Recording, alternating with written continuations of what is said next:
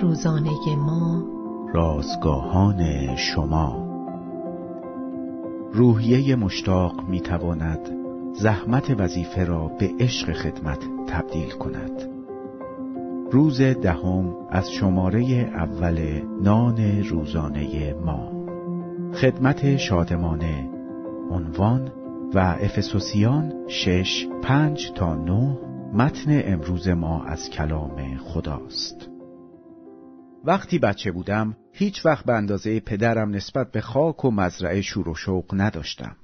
بعد از گذشت چندین تابستان پدرم در قطع زمینی که در نزدیکی شهر داشتیم باغ کوچکی درست کرد.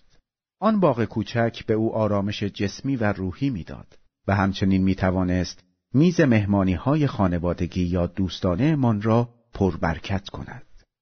شخم زن دستی داشتیم که برای شیار زمین به کار می بردیم. البته باید بگویم که ایجاد شخمهای اولیه در دل خاک کار ساده ای نبود. به یاد دارم که روزی پدرم آماده شد تا اولین شیارها را در خاک بزند. در حالی که من سبد نهار را برداشتم و روی یک صندلی راحت زیر سایه درخت سیب نشستم.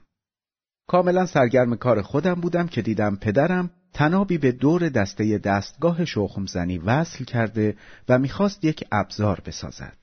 خیلی زود پسری که هیچ میلی به شخم زدن نداشت مقابل آن دستگاه ایستاد.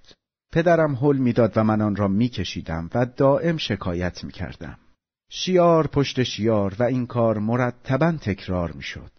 اصلا کارم را به خوبی انجام نمی‌دادم. گاهی وقتی از ما می‌خواهند خدا را به نحوی خاص خدمت کنیم با بیمیلی آن را میپذیریم و فقط به خاطر دینی که داریم آن را انجام می‌دهیم. وقتی چنین موضوعی برای ما پیش می آید، باید دعا کنیم تا خداوند روحیه اشتیاق را در ما ایجاد کند و او را با شادی خدمت کنیم.